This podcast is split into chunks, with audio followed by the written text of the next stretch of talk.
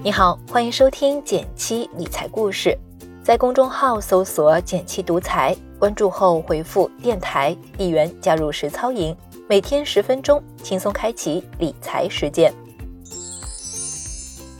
在我们的听众朋友中，选择定投基金的同学还挺多的，不少坚持了两三年，赚个百分之十以上都不在话下。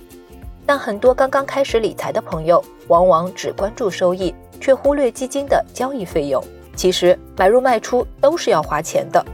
今天就来聊一聊如何买基金才能赚得更多。第一招，省下百分之九十的申购费。先从买入时的费用，也就是申购费说起。它的费率与基金购买渠道与基金购买渠道息息相关。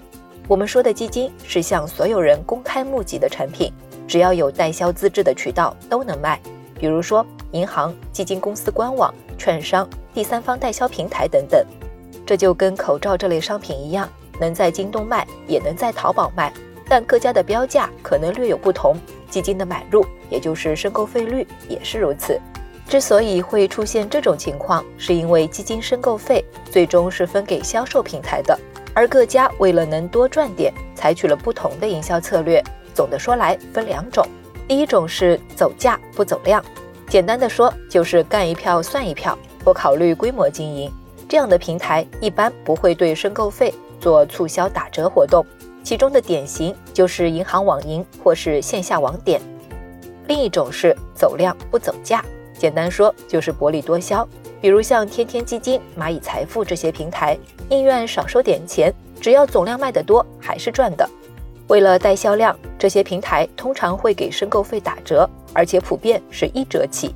所以买基金，我还是推荐大家避开银行、基金公司，在第三方平台买，蚂蚁财富、天天基金都可以。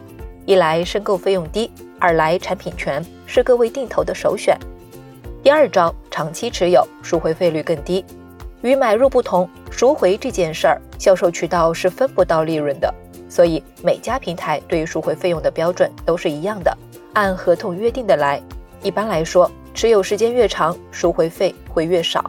比如有些基金持有一个月以上，赎回费用会明显减少；而持有两年以上再赎回，赎回费用直接就免了。而相反的是。目前基金都有一个惩罚性的高赎回费，如果基金持有时间少于七天就卖出，赎回费高达百分之一点五。特意设置这个赎回费，也是为了提醒大家，别把买基金变成短炒基金。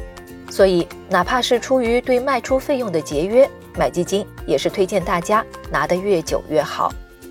另外，从长期来看，市场是上涨的，你拿得越久，赚钱的概率越大，而赎回费用也越少。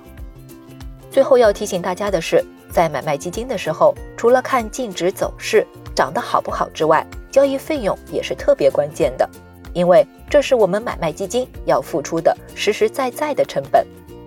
如果你一直对投资感兴趣，却不知道从哪儿下手，不妨试试加入我们的一元实操营，跟着我们来开启一场零基础、低成本的投资实践。如果对你有启发，也请你帮我点个赞，给个小鼓励。好了，今天就到这里啦。最后再提醒一下，微信搜索并关注“减七独裁，记得回复“电台”，你真的会变有钱哦。